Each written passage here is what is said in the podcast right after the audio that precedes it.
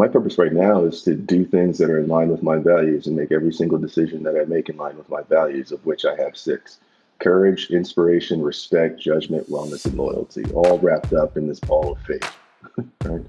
Um, everyone that I hang out with, uh, the folks that I get to work with, um, the kind of decisions that I make, you know, I ask myself, like, am I being courageous? Am I being loyal um, to, you know, my family's needs, my people's needs, etc. Am I practicing good judgment? Um, is this inspiring? Um, and if I can do all of that um, while celebrating something that I care about, which is um, kind of Black economic empowerment, like I feel like I'm that narrative is leading me to you know that continued celebration. Hello, everyone. Welcome back to the Disruptor Studio, where we have unique, in depth discussions with leaders that inspire innovation, transformation, and greatness. I am Alex Gonzalez, and I know you will be inspired today after you hear Tristan Walker here on the Disruptor Studio. It was about six years ago when I first heard and actually saw live Tristan Walker at an innovation conference I was going to and he was telling his story about being in the Silicon Valley and about his new brand he was launching, Bevel, under his Walker and Company's brand. Since then, Tristan has gone on to not only having his company have great success, having it become part of Procter & Gamble and the first black CEO within the Procter & Gamble system, and being parts, uh, becoming parts of uh, the board of directors of companies like Shake, Shake Shack and Foot Locker and so much more. But Tristan continues to inspire and he is extremely purposeful.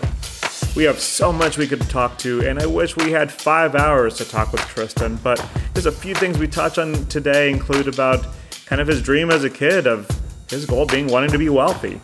We talk about his journey into the venture capital world, his purpose around driving black economic empowerment. Of course, we talk about being part of a big organization in P&G and how he stays entrepreneurial as well um, in terms of while he's part of a big company. And then I love having the discussion about his purpose and what drives him. There's so much richness and really what makes Tristan as a leader that is so inspiring. And, and we get to have some fun talking to Tristan about some things that he likes, including his favorite books and poetry. So listen now to Tristan Walker on the Disruptor Studio.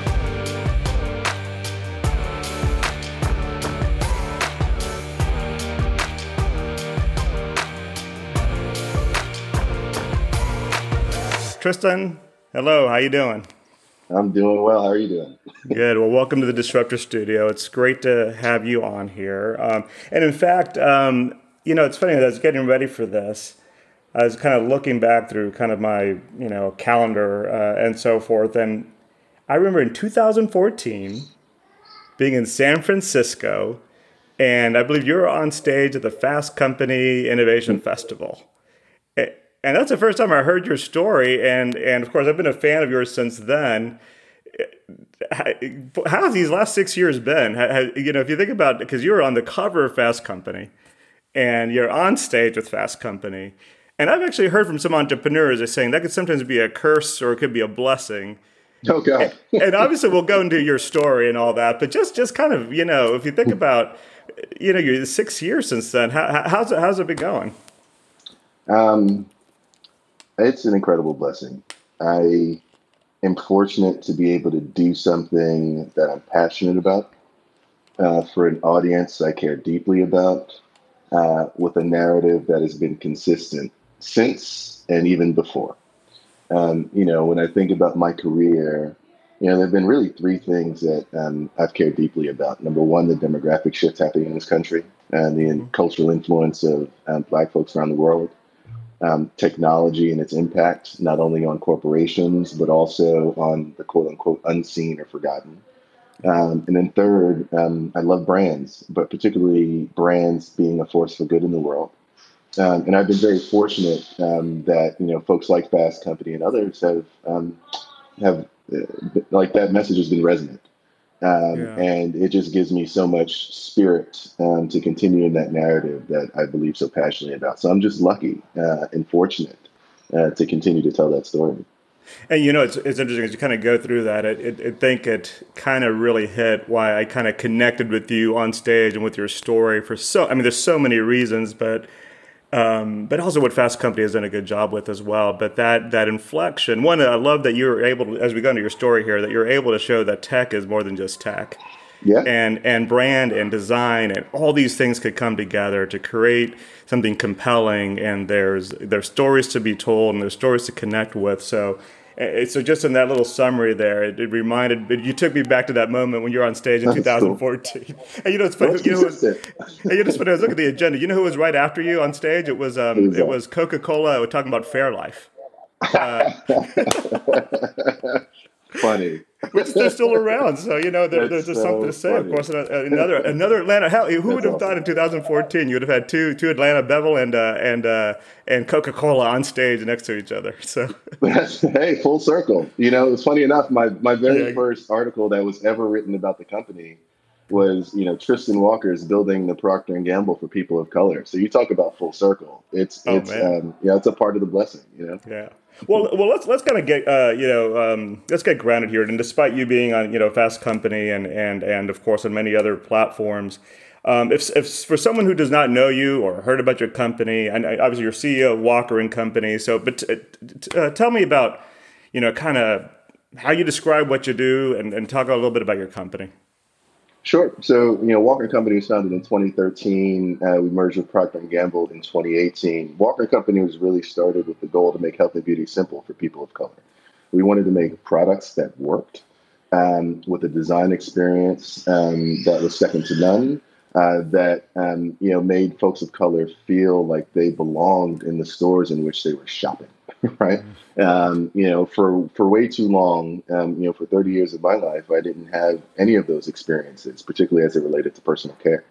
Um, and when I consider not only the cultural influence of Black consumers, um, the purchasing power of Black consumers, right, yeah. um, and the respect uh, for kind of great products that work uh, with brands that tell an authentic story for them, it was a no-brainer for me um, and to leverage everything that I had learned up until that point in technology to deliver an experience, even online, uh, to consumers that was wonderful and delightful uh, and special. Um, so, know, Walker Company, we developed a suite of brands. Um, we're most well known for Bevel um, that solve problems. Um, so, Bevel was started to help eliminate issues related to irritation, razor bumps, etc.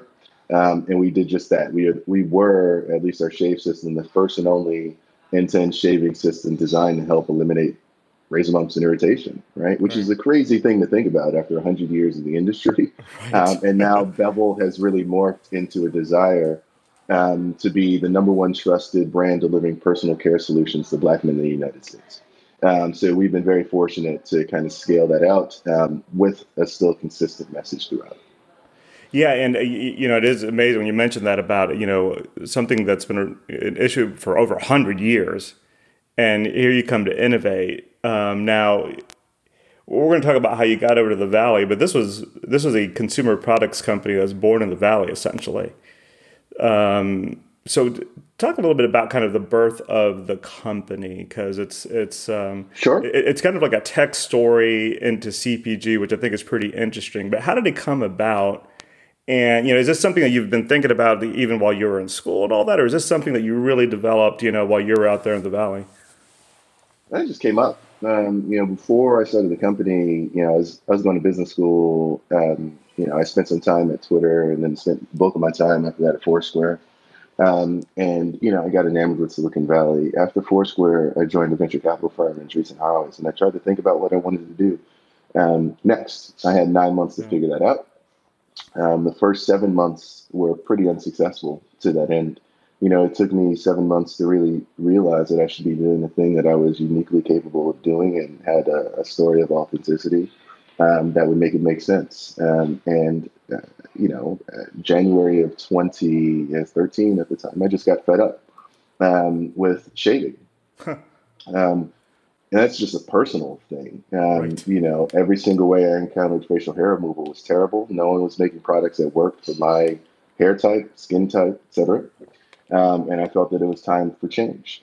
Um, it was around a time when um, kind of direct to consumer e commerce businesses was really on a tear, doing well. Mm-hmm. Um, you know, I got to see being at the venture capital firm some of the pitches for those uh, D2C e-commerce companies, and really got a sense for you know how these companies were growing, um, you know, gaps in the market that they saw, and I saw my own, and I felt that it was a wide open opportunity for me to do it for an audience that I know intimately well, and I'm a consumer myself, mm-hmm. um, and that you know made it, it, just it became obvious to me to pursue that um, because I knew if I was doing something that I felt uniquely capable of doing, that I felt like I was the best person in the world to do at that time, um, you know, I was going to be fulfilled uh, throughout that entire experience. And fortunately, you know, I had a few venture capitalists that you know were supportive of that. Of course, with Andreessen Horowitz, you know, as as you know, big and influential a venture capital firm as as you could you could have. Um, how did you, and maybe even stepping back, how did you get um, you know, become, I believe, an entrepreneur in residence in Andreessen Horowitz? Because that in itself is, is quite an accomplishment. You know, how, how yeah, did so, you make that connection? Yeah, so Ben Horowitz is on the board of Foursquare. And, um, okay. you know, when I told Dennis, the CEO of Foursquare, I was leaving, um, you know, he asked me what I was doing. And I, at that point, I said, you know, I had a few venture capitalists that um, uh, were offering me this opportunity. So I didn't have anything kind of solid, yeah. but I knew that I would have something. I, I knew um, I wanted to go out and try to start something myself and see if I can run a business myself as well, taking all of that I thankfully, from um, from Dennis to do it. Yeah. Um, so you know, I left. Uh, Dennis sent a note to the board. Ben reached out to me. He said, you know, come spend some time in my house. Um, let's talk. Hmm. Um, you know, I told him what I was thinking as it relates to being an entrepreneur in residence, and he's like, "Oh, come deal with us," right? Yeah. Um, and it's something I hadn't thought about. Um, and you know, once he said it, I quickly accepted. Um, and it made a lot of sense. And usually, kind of entrepreneurs and residents, um, you know, they'll go out and help the venture capital firm source deals, you know, go into meetings, that sort of thing. And I told Ben, you know, that wasn't what I was looking to do. I'm here to start a company and learn to run one. Um, so, you know, fortunately, they gave me a flexible setup to allow me to do it, where I can go in and, you know, sit in on certain meetings if I wanted to. I can, you know, participate in partner meetings, so I get to learn how they invest in certain companies, the things they look for, the things they right. don't like, um, and it was a really great kind of nine months of learning for me. So, um, so then I'm thinking, you know, kind of you're you're, there in the, in the entrepreneur residence role. It gives you a lot of, um, you know, access, a lot of knowledge, a lot of experience now in my head if I, if I think about even 2014 the you know i always think you know saas rules for venture capital and repeatable revenue. So if i think about what uh, the story you were starting to pitch and for the idea of the company so there's a couple of variables here. Now we have a you know what might be seen uh, this is cpg and then also going to a customer segment that my guess a lot of venture capitalists did not really understand, perhaps, you know, it's a good guess. You know, the solution. Yeah, yeah, yeah. You know, I'm just being, I'm giving you a little room to give a little room to expand here. So talk about that. That that is interesting here because, and obviously you're successful because here we are. So how how did that journey go? Because there's a lot of variables kind of somewhat against you. You're right. Um, and they continue to be stacked against me. Number sure. one, venture capitalists didn't represent the audience that we served. Number two, um, is it a tech business? Is it a CPG business? It was never a tech business. Uh, three, remember, I, I had an, an, intimate view into how other direct to consumer businesses were actually pitching themselves and what was resonant and what wasn't. I also got to hear in partner meetings what was resonant and what wasn't. Now, so I had to adapt my pitch to fit that. Yeah. Right. And, and honestly, it was a good idea. As much yeah, as other people didn't believe that it was, it just it it was a good idea. Um, it was filling a hole in the market that was needed with uh, a founder that represented the audience that was going to serve with the ability and capacity to raise the money for it. Now, if um, you know, I don't need all the investors in the world to invest in it, but just a certain amount to raise the money that I needed to get started. Right. Um, and then at that point, it was kind of off to the races for us. Now, it was not easy to raise that money, but we did. Um, and um, at least even to this day, um, there really aren't any other competitors in our category focused on the types of problems uh, that we're trying to solve. It's it's really interesting, um, yeah. and when you get a sense for it's not necessarily first mover, but in this category for an audience that's not ref- that's not reflective of the diversity that we're serving, right? In the in the venture capital world was really interesting first mover advantage for us, um, because the first mover in that space is going to be the last mover in that space. Um, yeah. Because until the venture capital world gets a little bit more diverse, um, they were going to be less inclined to fund other folks doing the same things because the argument would have been, let's see how well Tristan does first. Right. And if I did well, it would be too late. So I, so I'd imagine there there were several no's or or you know there's some rejections or whatever along this journey. Was there ever a point when you were like, okay, this is this is it. I, I don't I don't, you know, were you were you ever close to give, giving up? Obviously, you did not. But what, what, what was? What was? Was there a low point there where you just maybe were trying to reevaluate what you're what you were doing? Um, from 2013 to 2017, it was wonderful. 2018 was probably one of the worst years of my life. yeah. Um, because it was, it, we couldn't raise money. Uh, mm. The business was growing and we couldn't raise money. Um, you know, the market for fundraising was closing. Um, you know, it was a year that because of it, we had to do a reduction in force um, in order to, you know, kind of provide a path to profitability. And it was also a time when all the large CPG companies were kind of coming out wanting to potentially partner. Now, it, it's weird to reconcile. Well, you have all this attention from large CPG companies that want to buy you, right? Isn't that like a wonderfully joyous like right. occasion? Um, and in some ways it is, but it was incredibly distracting because once we made the decision to kind of go with the kind of partnership, it's like, you know, you're going going with it, right? right. Um, and you can't focus on your core business as much, among other things, and you're still dealing with the reduction in force. You know, you love your people. You want to make sure that they're in an environment where they can thrive um, you know, you're, you still in the VC world have a growth imperative that might not be tied to the type of business that you have. Uh, so it was a very, very challenging, very challenging year. Um, but look, at the end of the day, you know, we we merged on December twelfth, twenty eighteen. Mm-hmm. Um, so there's a great kind of end to that year. Ninety plus percent of these things do not return a dime back to their investors. Right. I mean, the amount of pride that I had in like our offering a return back to our investors, right, um, yeah. was wonderful, right? Like it's, um, you know, and I am, you know, it's really a story. I've been through everything as an entrepreneur, right? I mean, I've seen a lot.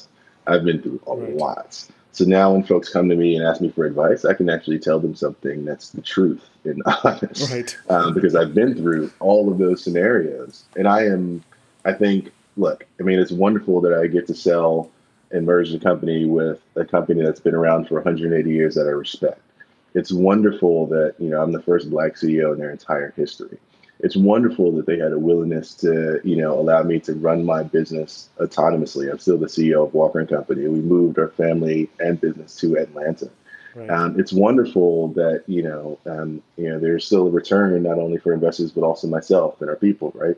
Um, so all that stuff, when you kind of think about it, it's like, wow, you know, um, what a wonderful outcome for everybody, you know. Yeah. Um, but you know, entrepreneurship is hard. Um, you know, Ben Hart told me something that really stuck with me. He said, you know, Tristan, um, being a CEO sucks, right? And it does. It really does. Yeah. Um, but being a CEO is the most rewarding thing that I've ever done, and I wouldn't see myself doing anything else. You know. Um, but that preparation for the difficulty was exactly what I needed to get through it. And I've built a capacity for that um, uh, that almost in a lot of ways sadistic experience that has made me better off um, in the long run in a big way. Yeah, and I think that's something with, uh, with especially for entrepreneurship, or, or really even I would argue even for senior management at, at big companies, that it is not for everybody. I no, mean, there, a, definitely not. and it, and it's interesting. You go up, you know, careers, and you see everybody. You know, when they're 22, I'm going to be the CEO of this, CEO of that, and it's it's really not for everybody. There's a grit well, actually, next factor you to have. I, I, don't hear that as much. You know, it's funny. I talk about this all the time. You know, I get a lot of folks who come to me ask me for advice, right? Particularly yeah. young folks, and they're like, "Tristan, I want to start a company." And then my question back to them is, "Do you want to run it?" Huh. right? And and I never get a rebuttal. Like it's always a pause. Interesting. And like those are two very different things. Like, you know, starting something and actually kind of running it to its fruition is very different. Yeah. Um, and I think, you know, the thing that I'm fortunate to know now is what that difference means. So now I can actually kind of get that out of folks. Like, let me tell you what this means. Um, and you know, it's it's it's not for the faint of heart by any stretch of the imagination. And we had a wonderfully wonderful outcome with all the press in the world, right? That was wonderful and positive. And even with that, it was very, very difficult. you know. Um, so, yeah. Now, uh, when you were when you were uh, before college, when you were or when you were a kid, did what did you think you wanted to do? Did you see yourself as running a company, or were you, did you have other dreams? No, I mean the only dream I had was to get wealthy. No, At the which time, is good dream. my which was my upbringing. Um, and there are only a few paths to do it, and it was you know sports or entertainment. Yeah, It was Wall Street or it was entrepreneurship. Um, and the first of those two didn't work out. Hmm. You know, I um, yeah, I was a basketball player. I was decently good at it, but you know, you I was also decent at statistics too, and you run those odds, and you know, getting to the highest level, yeah, it's lightning in a bottle. Um, also, I worked on Wall Street. I was very fortunate. I was a trader on Wall Street. I didn't like it at all. Um, you know, it was unfulfilling for me. Um, and you know, I was only left with one option. It was entrepreneurship. Uh, and you know, I applied to Stanford for business school because I know they were pretty well known for it. It was the only place I applied. Fortunately, got in, and then the rest is history. Um, now, uh, kind of on that journey and my starting company, et cetera, like my desire changed. It was no longer a wealth imperative and more kind of values based and doing things that I felt uniquely capable of doing and authenticity, et cetera. Uh, but that's how it started. Now, um, and as part of this entrepreneurship journey, you kind of alluded a little, uh, so, or somewhat to this when we talked about raising money and kind of the face of entrepreneur or a face of venture capital. You know, it's it's you know it's uh, I mean we, we we know the stats. Well over ninety percent of venture capitalists and venture backed entrepreneurs, you know, are white male, and and just the, there's so much. Um, so many obstacles and challenges, and historical and systemic. So, um, how you know what do you so how do you how you how do you what was your perspective on that kind of going through the valley and my sense is coming to atlanta i think you also believe there's a there's an opportunity in atlanta to really shape entrepreneurism in a big way so talk a little bit about that because i think it's an important part of your journey here Not all businesses require venture capital. right Um, so I think it's very important to strip away that narrative, right? I mean, you know, one of the first questions I get from folks um, after that question around people saying they want to start their company is, you know, how do I raise money for it? And then the question that you know I always offer back to them is, do you need to? Hmm. And you'd be surprised by how many of those responses get a pause. you know, Yeah. it's like think this stuff through. It's almost like there's an implicit assumption that they need to raise money, but there's a, a particular assumption that they need to raise venture capital money. right Let's remember, you know, there are millions of small businesses in the country, right? There are Mhm. restaurants, there are HVAC companies, there are, you know, landscaping service businesses, right?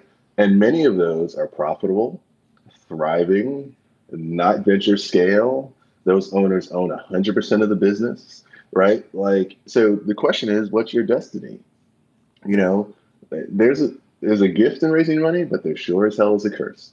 Um, once you raise money, you have to return it, right? And that's Right. a really important and critical, critical uh, POV.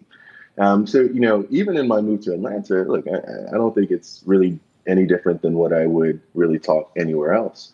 It's there are wonderful opportunities that don't have to be Silicon Valley tech based and adventure scale to still provide you with the opportunity to earn, to own, to learn, right? Um, and and for me, you know, I like to say this, and I'm I'm hopeful that I can be put in a position where that is the case, where I want to be put in a position where I are am creating things that wouldn't require my having to raise money for it, Hmm.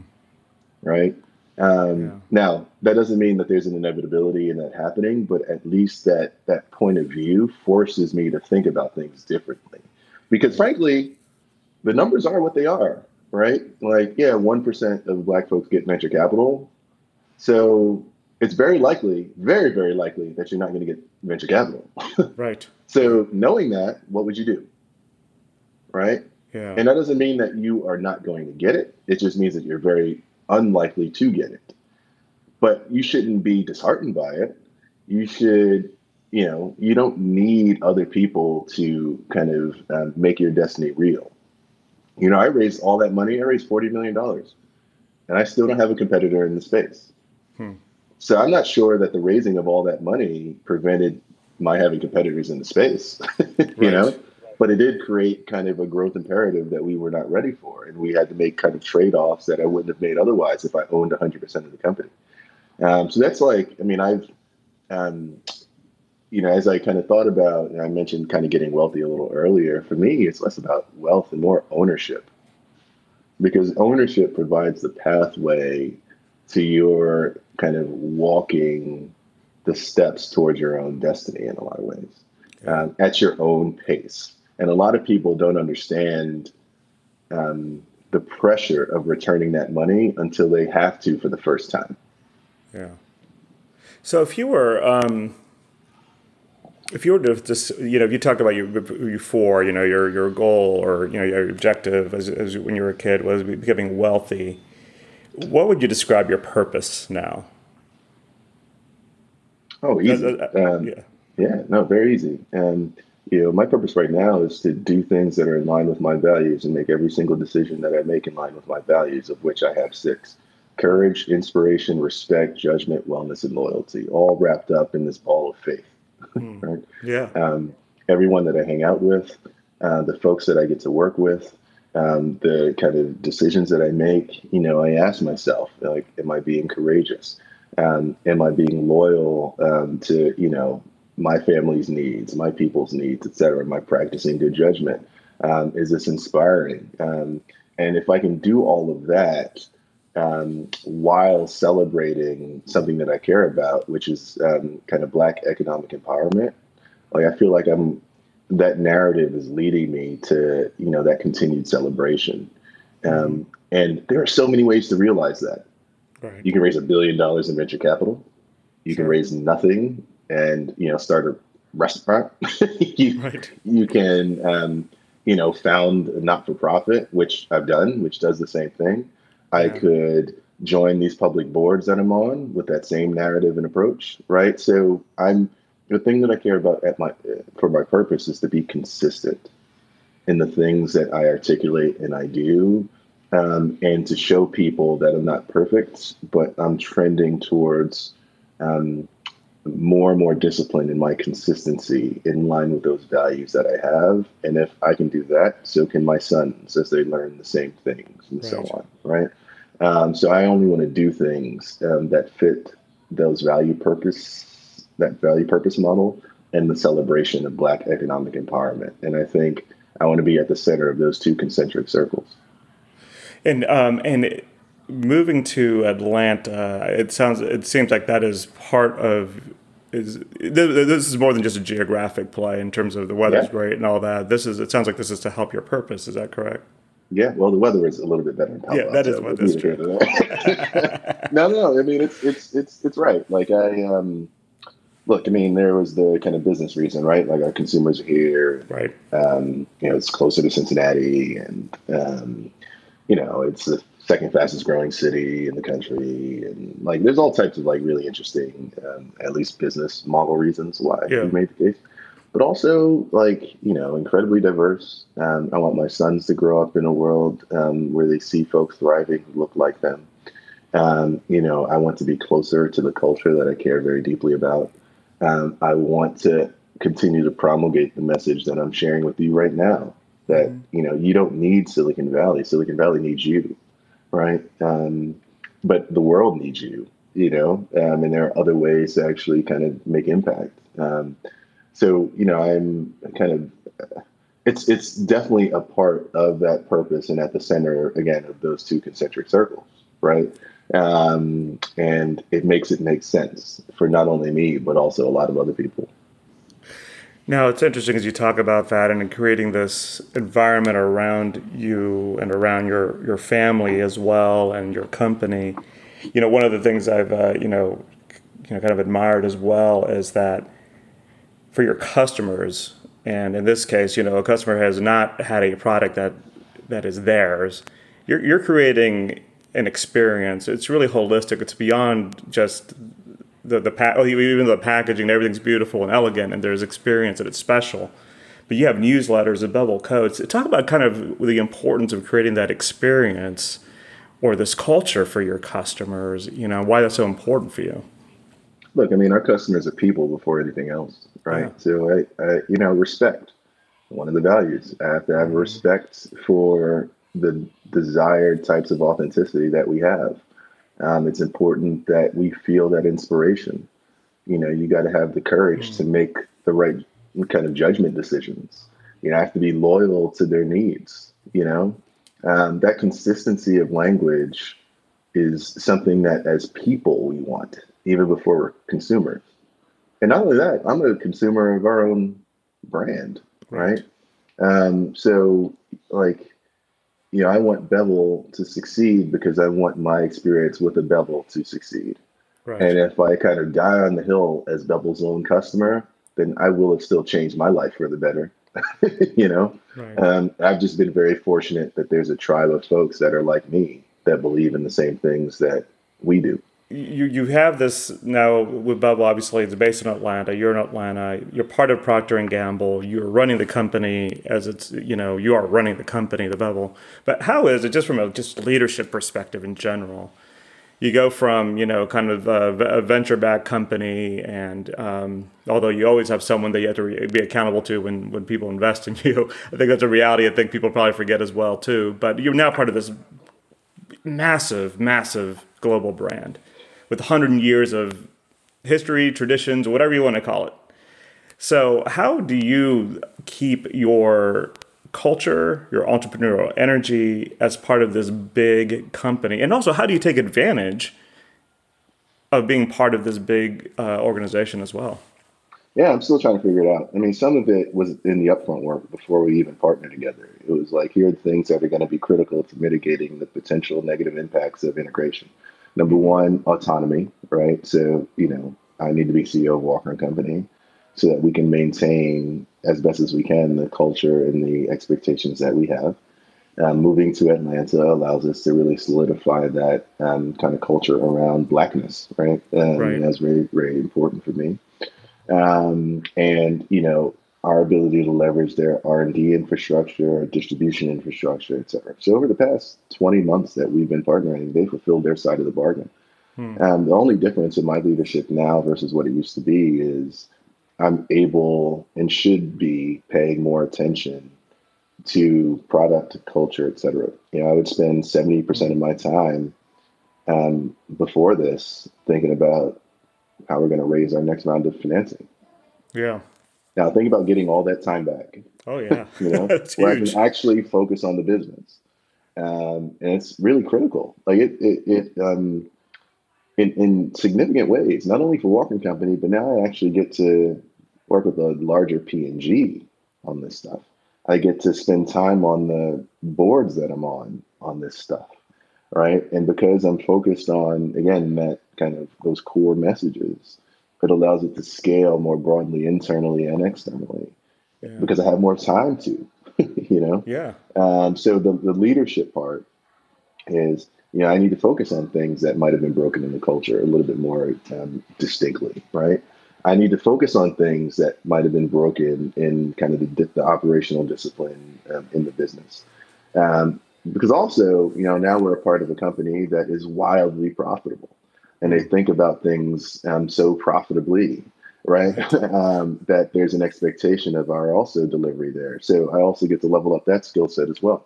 Um, so yeah it's it's been a really interesting um, you know experience over the past 20 months but it's not without um, a recognition that it was probably going to be this way anyway because the each of us um, procter gamble and walker and company were so thoughtful in the upfront of this stuff mm-hmm. um, that we're able to kind of limit any um, really negative downstream impacts of integration. Now, how how um, and by the way, I think that perspective, as I was reflecting here, me coming from a corporate background, I think it's also a, a, nice lesson even for you know you talk a lot to entrepreneurs, but someone in the corporate world is probably not really appreciating how much time they don't have to spend on something that someone else in the CFO suite is worrying about capital structure and all yeah, that. Yeah, and yeah. you know, so focus on your business, focus on your customers, focus on your strategy. How far out do you think in terms of strategy, Tristan? Do you, I mean, obviously being a part of a big company, there's that quarterly pressure and all that. But do you think in terms of three year, five year, ten year, hundred year? How do, how do you think of that? I mean, this is the, oh, that's the other thing. Now I can think in terms of like we have like a three year strategic plan. I mean, before this, you know, we were only thinking about the next three months so it's hmm. funny, like I mean, wow. people think that like startups have long term thinking. Yeah. But if you don't have the capital to have long term thinking, you can't think long term. You right. know. Um, whereas you think that that's the case in like a public company, but like the weird part about us is, look, we have great revenues, right, and we're growing, but you know, Procter Gamble makes eighty plus billion dollars a year. Like we're a rounding error, right. theoretically, right? Like I mean, net net, right? Despite how like big a business we are now, it's still. I mean, yeah. So you know, you can still think a little bit long term now, right? Um, which is actually very cool. And as you know, as we're you know executing against our strategic plans, we can always adjust, right? And those adjustments will have impacts for years two and three. Um, that's just an interesting and completely different way um, of thinking about it. But I have the time to now, right?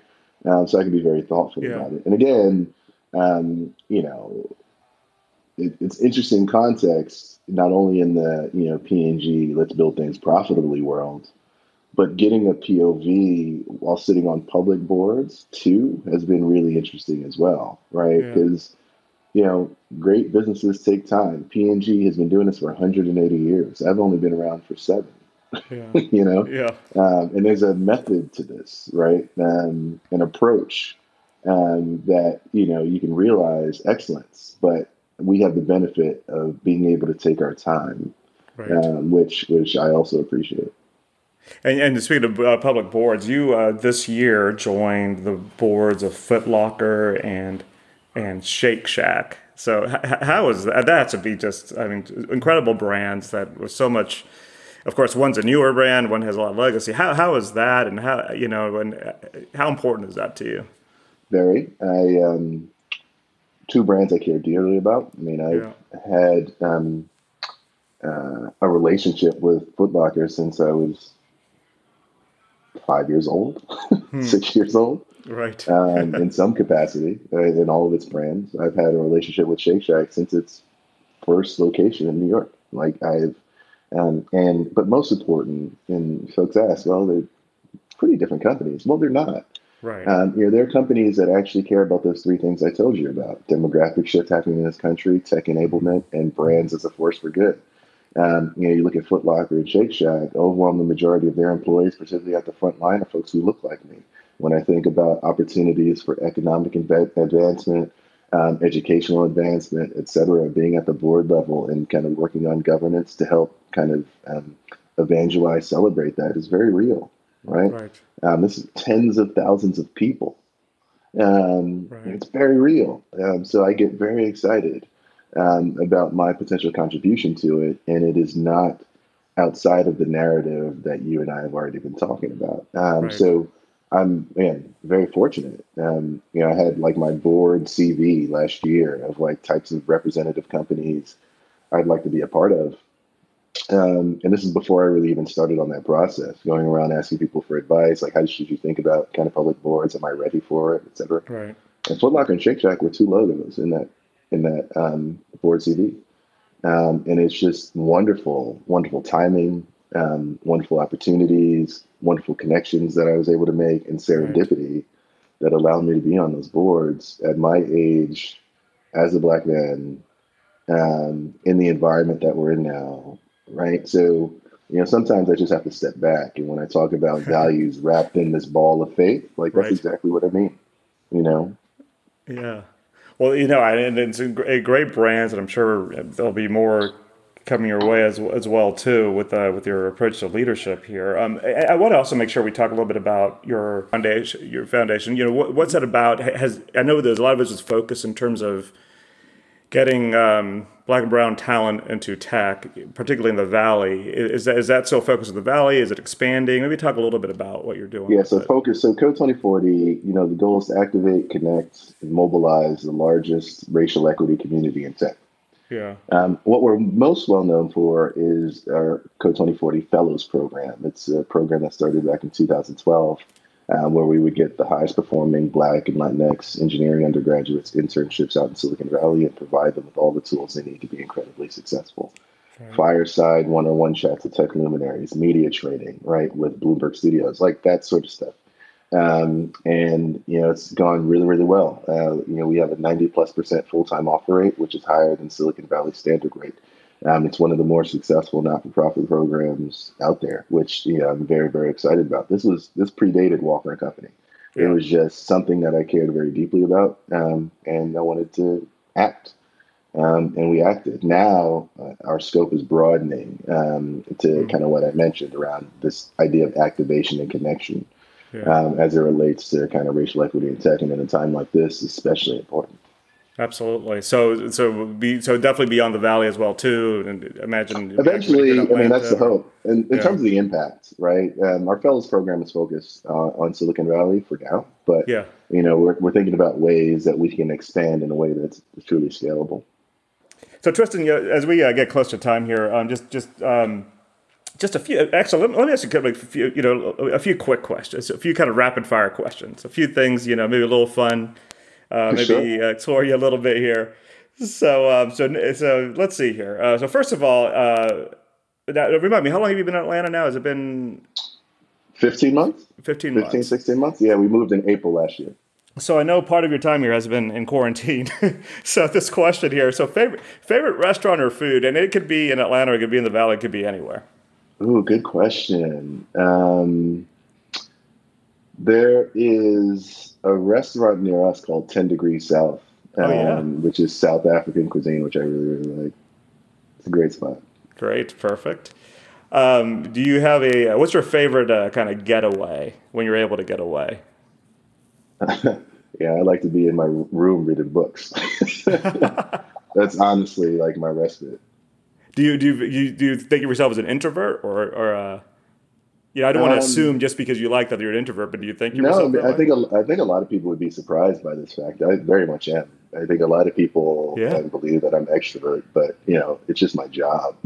yeah. Um, but I, but I'd much rather kind of be home with my family, reading books and hanging out with them all day. Absolutely. Yeah. What is your pet peeve? whether it's with your Ooh. Your company, your family, maybe that's a, maybe it's maybe both. Um, lack of organization. Hmm. Yeah, that's a good one. yeah. what is um, the thing that drives your family and or your coworkers crazy about you? Oh, um, little self so, little self reflection time here, Tristan. I think that it is a combination of stubbornness combined with like mystery, mm. um, because I am so um, you know to myself a lot. Um, that would be my guess. Gotcha.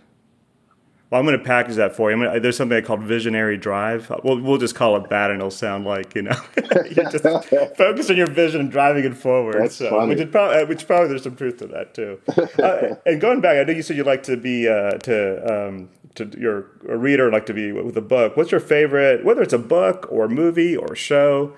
Um, you know, oh, a bunch. Um, I mean, if you think about shows, you know, my favorite ones are um, The Wire. Friday Night Lights. Yeah. Those are my two favorite shows ever.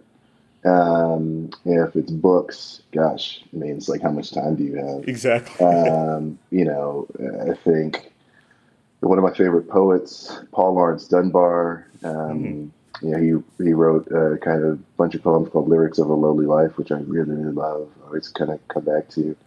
Um, you know, I'm a big fan of um, kind of Roman antiquity, um, Grecian antiquity work. One in particular, uh, Polybius Histories, wrote about the 53 years when Rome uh, went from obscurity to dominance, which yeah. I think is just wonderful. As you know, we think so much about Rome, like, and always a point of reference. Um, but they were able to build Rome in 53 years. You know, um, Yeah. what a interesting. You know, you think about building companies, et cetera, and legacy. Yeah. It can be done. You know, now you know not without all types of bad things like colonialism among other things. but but um, you know the the idea of empire is very interesting, um, and really the the the negative things that come with it and what you can learn from that is very interesting. Um, gosh, I'm reading Caste right now by Isabel Wilkerson, um, Okay. who also wrote The Warmth of Other Suns. Yeah. Um, wonderful book, particularly very timely. Um, God, I can go for days about this. I, it sounds like we need to have you back to have a book club with Tristan, Oh, and you know we yeah. could probably have a full hour on that at it's a least. whole season long podcast. Absolutely, maybe you, hey, there's an idea there. yeah, yeah. Um, uh, well, and, and and by the way, as we start, uh, as we wrap up here, um, and actually getting away from the quick questions, but as we think about uh, wrapping up, and I know you're a father. Um, how old are you? Uh, how old are your kids? Uh, no, you have two boys, correct? yeah, my oldest is turning six in September, and my youngest about 15 months. Okay. So I know as a father myself, you know, my kids are much older, but I know that for me they are my, you know, an, an inspiration and a drive. So, so with that, um, and and uh, and by the way, a father of all, all boys, so we could compare notes here. Yeah, yeah. Um, what what what is it that you would? What's the kind of the legacy you want to leave for your kids? Whether it's you know twenty years, thirty years, forty years from now, when they reflect back and think of you as their dad, at Yeah, you know I mean, this moment. I What's think that that's, legacy? that's easy. That's easy. I mean, I, I think it's a couple things. Number one, um, I want them to feel like they can produce at the highest level in the same way that you know anyone else on this planet can, right? Um, or should be able to be uh, producing. And, you know, I have had the wonderful opportunity to create something that matters, um, and I want them to create something that matters. Second, I want them to be treated um, uh, and treated and respected as the consumers, um, you know, that they'll inevitably be, with the respect for their own purchasing power, influence, etc. Uh, third, and I think this is really important for me, I want them to be able to choose the path, profession, etc., that gives them the most passion. It was something that I was not afforded when I was younger. I felt that there was a kind of defined track that I had to go in, but now I'm very fortunate and, um, you know, uh, blessed to give them the opportunity to do the thing that they feel that they can be the best in the world at doing. And that to me, you know, I want them to be able to offer that legacy to their children to the extent that they decide to have any, right? Right. Um, but to promulgate that message to everyone in their orbit, I think we should all have the opportunity to be able to be the best in the world at something and live in that authenticity in a way that is without judgment, is without bias, um, and is respected.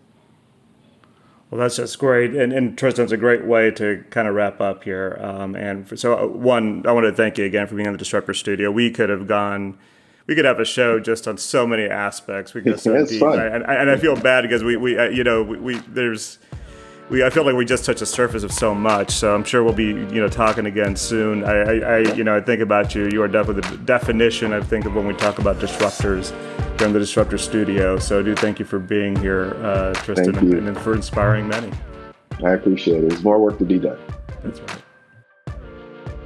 That was Tristan Walker here on the Disruptor Studio, and I am sure you are inspired. How can you not be with Tristan? We could spend the whole day talking about everything from leadership to brand to ex- customer experience to black empowerment and entrepreneurism. It goes on and on and on.